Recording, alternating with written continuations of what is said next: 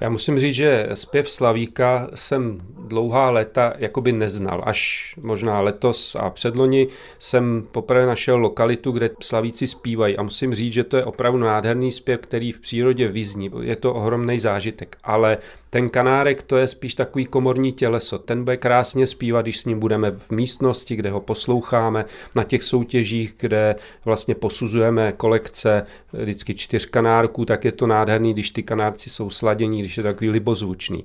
Ale proti slavičímu zpěvu vůbec nic nemám. Jako slyšet do přírodě je úžasný zážitek, ale říká se, že slavíci tlučou, což je, což je u kanárů chyba. Ten kanárek, když by protloukal tu túru, když by jako ťukal, tak to, co slyšíme u slavíka na mezi tamhle, tak to by nebylo úplně dobře. Ale jinak oba zpěvy mají něco do sebe. To ráda slyším, že jste takový tolerantní, že nejdete proti slavíkům. Ale teď k těm soutěžím. U toho tréninku zpěvu což mě mimochodem překvapilo. Já jsem myslela, že prostě kanárek zpívá a to se hodnotí.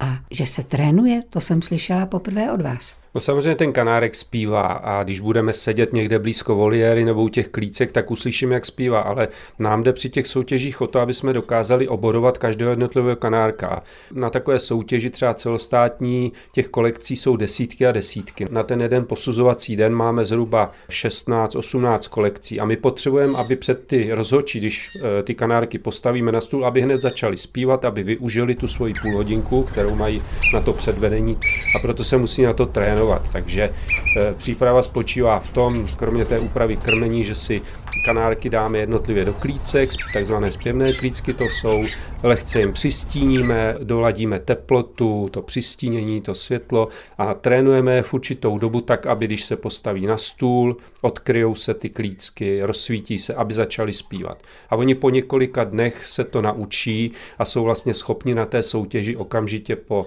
odkrytí, po vystavení té kolekce jsou schopni zaspívat a předvést to, co v nich je. Jinak bychom tam třeba půl hodiny čekali, než se jim uráčí zaspívat, protože oni se můžou bát, že jo, když tam vidí cizí osoby. No, popravdě řečeno, my stojíme právě u jejich klícek a je fakt, že sem tam se tam někdo ozve, ale žádný zpěv to není, takže spíš rušíme. Ale ještě bych se zastavila u té soutěže. Vy jste řekl, že jsou to kolekce, že jsou to čtyři klícky nad sebou a znamená to, že ti kanáci by měli zpívat tak, aby vzájemně ladili? Dávají se různé body za různé tury, protože ten kanáří zpěv má určité typické, jak říkám, tury, to jsou takový sestavy, takový zpěvný věty. A pokud se nám podaří sestavit kolekci, která ladí, jako by si odpovídá jednotlivé tury, tak dokonce i na těch mezinárodních soutěžích je několik bodů možných získat za harmonii túry. U nás se to nehodnotí, ale je to. Takže rozhodně působí mnohem líp, když jsou čtyři kanárci, kteří jsou třeba v nižší poloze nebo jsou pomalejší nebo mají jemnější zpěv, než když jsou tam každý jiný. Některý zpívá víc hlasitě, některý je tižší a tím pádem může zaniknout. Takže je dobrý sladit, aby měli podobné vlastnosti.